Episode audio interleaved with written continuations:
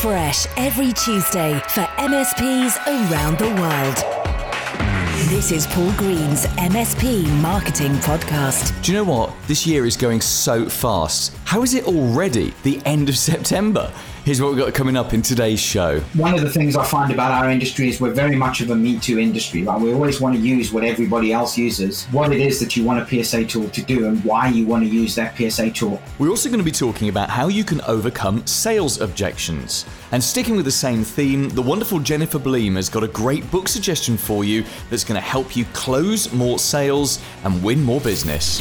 Paul Green's MSP Marketing Podcast. If there's one thing an MSP can say to me that really makes my heart sink and makes me think, oh, really? Have we got to have this conversation again? It's when someone says, I just don't get any leads off my website. And I know it's a major issue for most MSPs. Uh, it's also a conversation that I seem to have two or three times a day. Now, normally, the main reason for the fact that you're not getting any leads off your website is because you're just simply not driving enough traffic. 20 years ago, websites were sufficiently, not quite rare, but sufficiently unique enough that having a new website and just having a website got you traffic. But that was 20 years ago. It's now 2020, and I don't know how many new websites are published every day, but it wouldn't surprise me if up to a million new websites turned up or a million website refreshes were done every single day. Having a website doesn't mean anything anymore. Just having it online means nothing. You've got to drive traffic to it. And that means either spending money or investing time. You've either got to spend money and buy some traffic, or you've got to spend some time and go out and build lots of different traffic streams. It's not easy, it's not cheap, it's not something that you can just do in your spare time. In fact, I think the MSPs that do get more leads out of their websites are the ones that are investing that time and energy and money and effort into driving traffic streams you know, the, my website gets a fair amount of traffic. I couldn't tell you off the top of my head. I suppose I could look in analytics and tell you, but we are constantly driving traffic. We're doing paid stuff and we're doing organic stuff. So the paid stuff includes SEO. We had an SEO company for a while. I haven't got one at the moment, but we're close to hiring another SEO company. SEO, of course, being search engine optimization, making sure that you appear high in relevant Google results. Uh, we do Facebook ads quite a lot of the time. We do some targeted Google ads. Now and again, we try LinkedIn ads. I always find LinkedIn a little bit hit and miss, but we spend, you know, several hundred, if not a thousand pounds uh, a week on driving traffic to the various websites. And we do that because I want to make sure I've got high levels of traffic. I also include there some remarketing. Remarketing is where you're putting adverts in front of people who've already visited your website. It's that phenomenon that you've probably seen where you visit something, you look at something online, and then the adverts for that thing seem to follow you around the web. That's remarketing, also known as retargeting. And a proportion of our advertising budget, of our traffic budget, goes onto remarketing because it's so much more profitable to pay to get someone back onto your website, someone who already knows about you at some level, than it is to drive cold traffic to your website. So we do paid stuff like that, and we do a load of organic stuff as well. We get a lot of traffic to our website from our own email list. When we send out an email, there's always a link to click through to the website. So that's probably our highest proportion of traffic. We get a lot of traffic from our own Facebook group because we've got around about a thousand non-competing MSPs in that right now. LinkedIn, I've got about 4,400 connections, something like that. So that generates a fair amount of traffic. And then I'll go and sit in forums, so places like the Tech Tribe with permission and other forums where I can add value to conversations about MSP marketing that people are having. And by default, that drives some traffic back to my website. So you can see I probably personally invest it's probably around about three to five hours a week in driving traffic. As a business, we spend around about a thousand pounds a week, and I have a full time marketing guy called James, and his job is well, one of his jobs is to drive traffic. So he's probably spending 10 hours a week on traffic. So we take traffic very, very seriously. And so should you, because you only need one or two new clients a month. And if you could add one or two new clients a month systematically, wouldn't that just change everything within your business? Well, partly that starts with getting more traffic to your website. And seeing as your website is the single most important digital marketing asset that you have, spending time and energy and effort and money to get more traffic to that site is a very smart thing to do. However, there is a second part of this, and the second part is improving conversion. Because if you're getting lots of traffic and you're still not getting people booking 10, 15 minute meetings with you, then you've not got the right conversion. Now, it's a lot harder for an MSP to get conversions right than it is someone selling, let's say, e commerce products. Someone like Amazon, for example, they can be very, very focused on looking at their pages and saying, how do we convert more? For every 100 or 1,000 or 100,000 people who visit this page, how do we increase the percentage of those people who actually buy this product? In fact, one of the reasons that the Amazon pages look so ugly is because they've done a series of split tests over the years to determine what creates a better conversion, what creates better sales. Companies like Amazon, very successful online companies, are focused on traffic and conversion. And actually, you should be doing exactly the same thing. So it is easier for e commerce because they know when they get an instant conversion. But actually, you know when you get a win as well. One of the best practice calls to action right now on any B2B website, and especially yours, is for someone to book a 15 minute, no obligation video call with you and to use a live calendar, something like Calendly or Microsoft Bookings, put that into your website. It's literally there on the page, and they can go and book themselves uh, a 10 15 minute call with you there and then. And the reason that that's best practice right now is because that's the most convenient thing for them. If they're on your website at 2 a.m., then they can book an appointment with you. They can't book an appointment for 2 a.m., but at 2 a.m., they can book an appointment that's convenient for both you and for them. Incidentally, we're getting six to eight appointments a week being booked online using exactly the same system. We use Calendly, and in a normal week, if we well, if we don't get six appointments, then something somewhere has changed. And remember, we're driving lots of traffic and we're spending money and effort and time driving that traffic, but we're also getting the conversions. People are signing up for our services, such as the MSP Marketing Edge, but they're also booking appointments with my business partner, Ben. And Ben and they have a chat, and sometimes they go on to buy, and sometimes they don't. But the point is, we're engaging with them, we're interacting with them. It's exactly the same system I would use if I was running an MSP. In fact, if I was running an MSP, I would take almost exactly the same website I've got now. I would obviously change the content because the actual services are being sold differently and being sold to different people. But I would use exactly the same system and I would put the same amount of effort into driving traffic to that website. I'd still have someone, if the cash flow allowed it, spending up to 10 hours a week driving traffic themselves. I'd get someone who is an expert going onto forums and things and adding value, not just selling. You can't just sell in those areas, you've got to add value, and people will just automatically end up looking at your website. And I would definitely spend that money on paid advertising. I would do that, especially if I had an MSP, because the long term payback is huge. I mean, you think your average new client, you get someone today, they're spending 500, 1000 a month on you, and they will stay for 5 to 10 years. So the overall average lifetime value of a customer for you is huge. Could you afford to spend two, three, four thousand pounds or dollars to acquire a new client? Yes, you can. The cash may take a little bit of time to be replaced, but you can keep doing that. In fact, the best marketing is systematic and it happens consistently. And if, for example, you know that by spending, let's say, a thousand a week on buying traffic, that that gets you one or two appointments a week booked through your Calendly, and those one or two appointments, even if your conversion rate was down to one in three or one in four, you know that two appointments a week, which works out at let's say eight appointments across the month, that will give you one or two new clients a month. And that's exactly what we mean by consistent and organized, systematic marketing. So you've got to look not just at your traffic, but you've got to look at your conversions as well. And there are a couple of tools that you can use for this. Uh, some of these I've mentioned before in the podcast. Hotjar.com is an amazing tool that will heat map It'll show you exactly where people are looking and clicking on your web page, and it'll also video users as well. You can't actually see the person, but you can see exactly what they were doing on your website. Hotjar is free up to a certain level. Another one I would recommend is Google Optimize. Google Optimize is free. It creates copies of your pages so you can do split tests, marketing tests on what happens if you change different elements in the page. That's exactly what Amazon and all the other big boys do. In fact, they do something called multivariate testing, where they're testing lots of different elements at once. You can just stick with a simple split test because, of course, you won't have huge amounts of traffic going through your website, certainly not compared to the likes of Amazon. But if you agree with me that your website is your most important and always will be your most important digital marketing asset, then don't you owe it to your staff, your family, your bank manager, your clients, even, and certainly future potential clients who haven't yet discovered you. Don't you owe it to them to take your website more seriously and to make sure that you're not only driving lots of traffic to that website, but also that you've optimized that website so that it converts as well as it possibly can?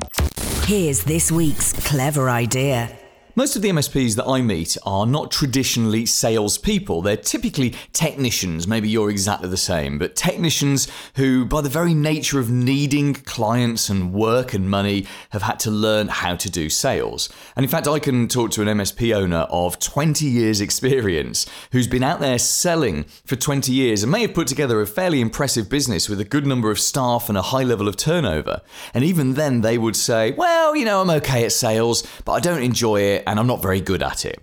Which is insane because often they'll have, you know, a 50% or 75% close rate, or often even better than that as the business owner, we tend to be better salespeople because we've got a passion. We absolutely love what it is that we do. We know that we can help the prospect, and we're not coming at it from a sake of got to get the sale to get the commission.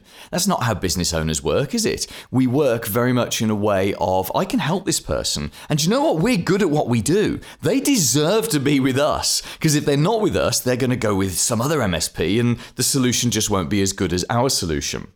Now, the reason that I mention this is if you're not a confident salesperson, despite the fact that you're actually an epic salesperson and may have been an epic salesperson for some time, then you may struggle with some parts of the sales process, such as, for example, overcoming objections.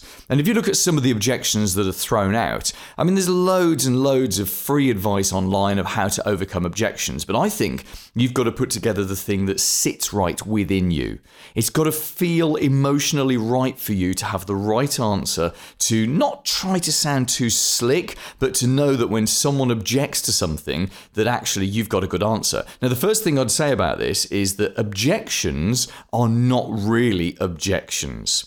They are sales questions that haven't yet been answered. So when someone says to you, for example, hey, look, this looks great, but it's just too expensive, that's actually better than them just saying no. Because when they're just saying no, they're not giving you anything to work with. They're not feeding back. I don't even believe a no means no, but that's for another day. But when someone says, hey, this is too expensive, what they're saying is, um, we really want this, but we just haven't got the resources to pay for it at that level. And of course, the way to overcome this objection is to show them either the return on investment of whatever it is that you've proposed to them, or of course, to look at taking parts of the solution out. Now, many MSPs will only sell a minimum stack for, for their own protection as well as their clients' protection. But you can look at some of the extra add ons, some of the nice to haves, and you can say to your prospects, that's fine, okay, we can reduce the price, but we've got to ask, which of this don't you want? You wanted a VoIP solution, you wanted triple backup, you wanted encryption, you wanted blah, blah, blah, blah, blah. Which of these things do you no longer want and we can take them out? Another common objection that comes up is when someone's with an incumbent MSP that they're kind of dissatisfied with, but not dissatisfied enough to actually make the switch yet. And it can be very frustrating. And this happens a lot. This really does happen a lot. It can be very frustrating for you to go through a sales process with someone where you know you can help them. You know you can make them happier. And maybe you're slightly more expensive or the pricing is slightly different, but certainly they seem keen. And yet down the line, they make the decision to stick with their incumbent, the ones that they don't really like. Sometimes that's down to inertia loyalty, where it just feels easier to stay than it does to move on. Sometimes it's, they're just not right, it's not the right timing. Sometimes they feel like they're going to give the other guys another chance. Yes, another chance, even though they're unhappy with them. What's the way around that? There's only one way around that, really, and that's to stop trying to talk to their brain and instead talk to their heart. And I believe that's best done not by you, but by your existing clients.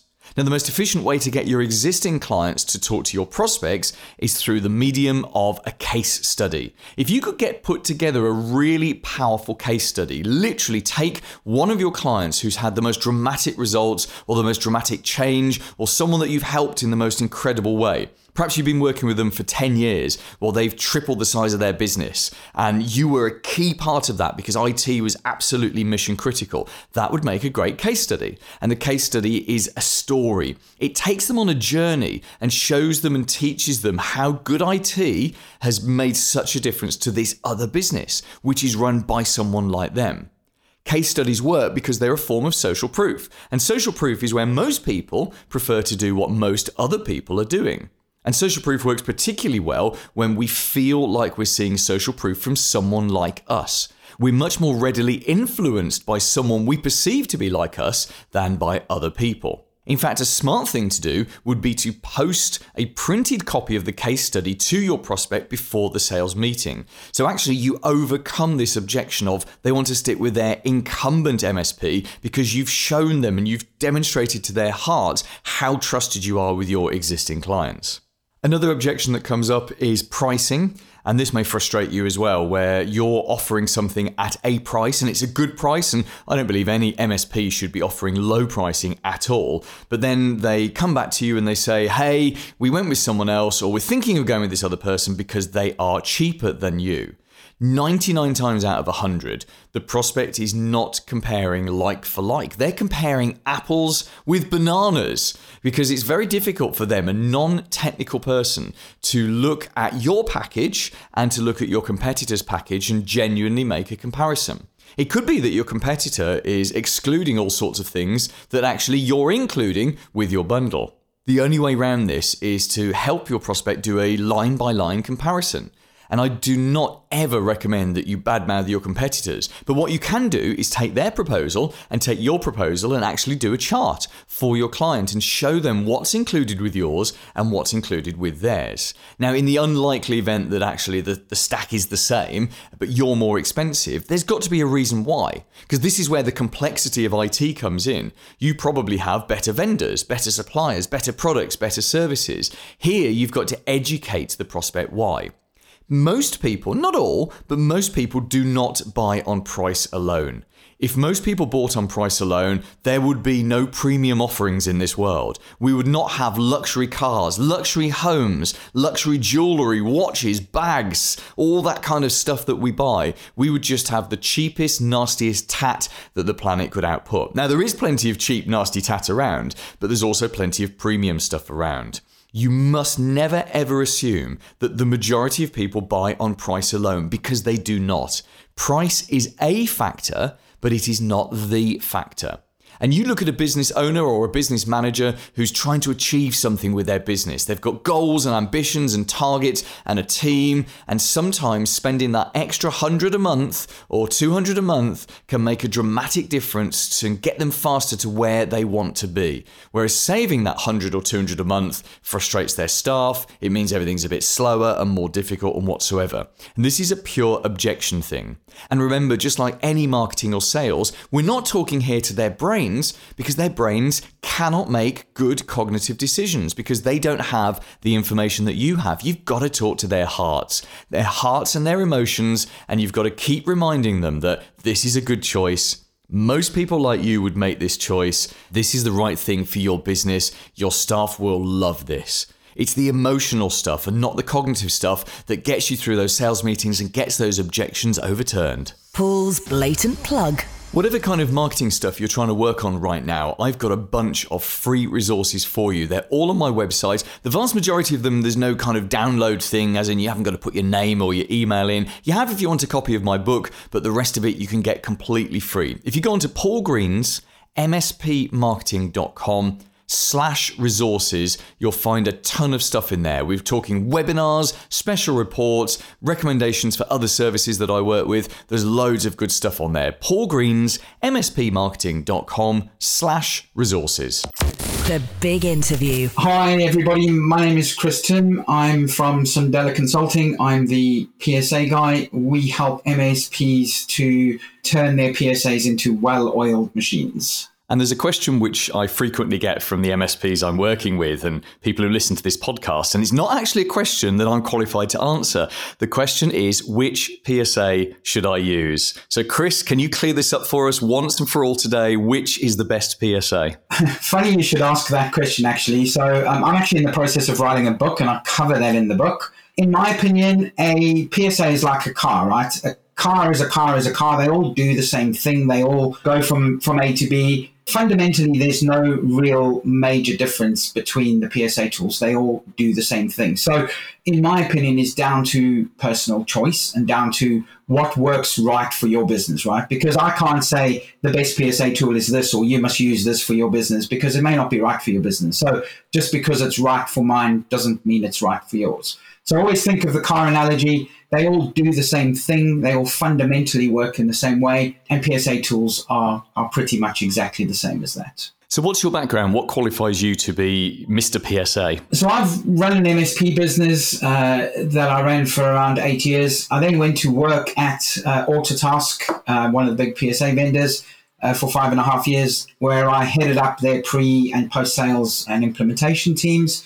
You know, I learned a lot about PSAs and how they work and how MSPs use them in their business. Um, and I now run a business helping MSPs to uh, get the best out of their PSA tool. So, you know, I have a vast amount of knowledge of, of both the MSP industry and how a PSA tool should be used in an MSP's business. So it's interesting that you say, and I completely agree with you that you, you pick the PSA that's that's right for you, that fits your circumstances. Now I know that you work with essentially one man bands right up to you know huge MSPs, advising them on their PSAs. What are some of the factors that you look at to help you advise them on which one to use and then how to get the most out of it? The first thing we do is is you know we go in and you know just understand how their business um, operates, what they're trying to um, achieve in their business. You know, what do they want to use a, a PSA tool for? And then we, we look at all of the processes that they have in their business, how they, you know, how those processes work, and we align those into um, into the PSA. So,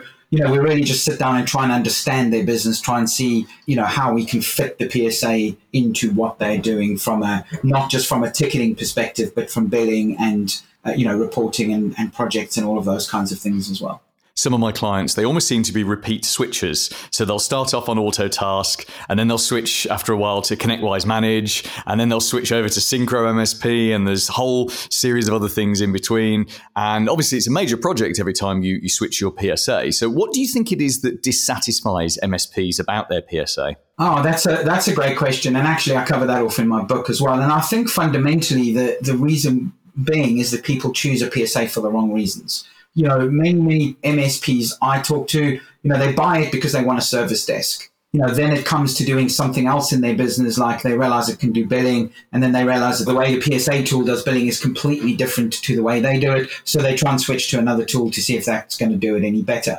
Or what they're doing is they're hearing from other people, they're going on to onto you know forums on Facebook and asking the question that you asked right at the beginning is what's the best PSA tool and 100 people will come back and go, Syncro is great, it works for us. And, you know, they'll go and use that because everyone else says it's best. And one of the things I find about our industry is we're very much of a Me Too industry, right? We always want to use what everybody else uses rather than actually using something that's right for our business. So, you know, you need to, you know, fundamentally understand what it is that you want a PSA tool to do and why you want to use that PSA tool, and then go and find the tool that actually does what you need it to do, not just from a service desk perspective, but running your entire business. Of course, that Me Too, it comes from social proof. We're actually psychologically driven at a very deep level to do what most other people are doing because there's perceived safety in numbers. So that, that behavior absolutely makes sense. So, how many PSAs are actually out there, Chris? Because obviously we've, we've mentioned three of them, but there, there must be hundreds, surely. Well, there's a good 10 at least. I mean, you know, there's obviously the, the, the big ones that we all know. So, there's, you know, there's ConnectWise and Autotask and, and Tigerpaw. And then there's some, some other sort of really smaller ones ones, you know, Syncro and Atera. There's a new one I recently came across called Bluetrait. Uh, you know, and there's HaloPSA. So there's a whole bunch of them. You know, they're all designed for all different levels of MSP. So, you know, some of the smaller ones pitch themselves specifically for the one and two man companies, you know, whereas the bigger ones, even though they pitch themselves for the bigger companies, can still be used for the smaller one and two man bands. But there, there probably is hundreds, but I, I know of at least 10, 12 PSAs that, that kind of everybody knows about. So, for your book, have you had to purchase all of these PSAs to, to use them and really get to grips with them? Not really. So, even though I've, it, it's a book, it's it's about PSA profitability, but it's it's actually focused predominantly on the Autotask product. And although I call myself a PSA expert because I understand PSAs, I can't possibly know how every PSA tool works. So what I do is I, I focus predominantly on the Autotask side because that's what I know. But yes, I have looked at all of those PSA tools and understand how they work from a, a billing perspective and how their ticketing works and um, you know how they differ from some of the other tools. So, Chris, let's dive into the book. Uh, what's it going to be called, by the way, and when's it due to be published? So, it's going to be called PSA Profitability, um, and it's scheduled to be published around about um, mid to end September. It's actually in peer review at the moment. Based on the on the peer review, if that all goes well, then yeah, I'm I'm scheduling around about mid to end September. That's fantastic. And it's predominantly going to be around PSA profitability. So how to get your PSA is set up to give you maximum profitability. Okay, so give us a, a, sneaky preview. Give us one or two small things that you can do with your PSA that will help you make more profit from it. Well, I guess you'd have to buy the book to find out. But um, no, I'm kidding. Um, basically, uh, one of the biggest things where people go completely wrong is they don't enter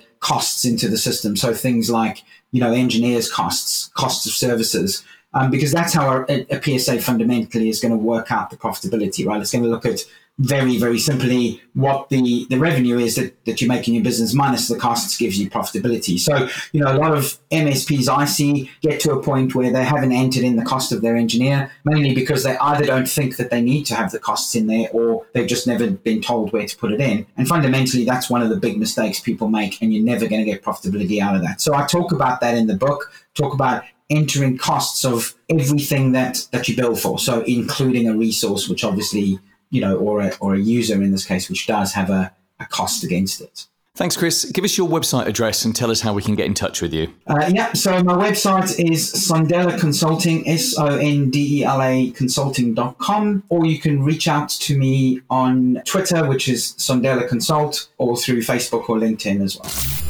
Paul Green's MSP Marketing Podcast. This week's recommended book. Hey, Paul, it's Jennifer Bleam from MSP Sales Revolution, and I recommend the book Gap Selling by Keenan. Keenan talks about this concept that the sale is not made based on whether or not your service is superior to someone else's service.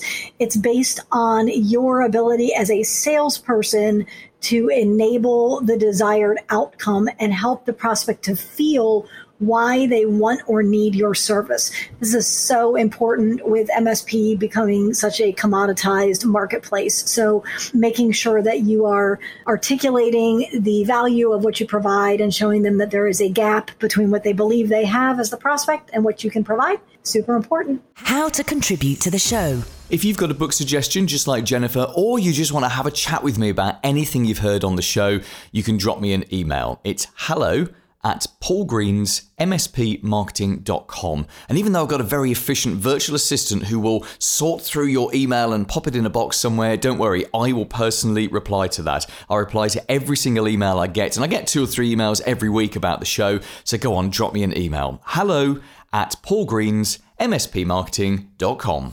Coming up next week. Managed service providers can start to look at are these other systems that are now connected to the network, you know, they can monetize that. That's JB Fowler from Domotz. Now, we all know that there's more profit to be made selling more services to your existing clients than there is bringing on new clients because new clients are quite expensive.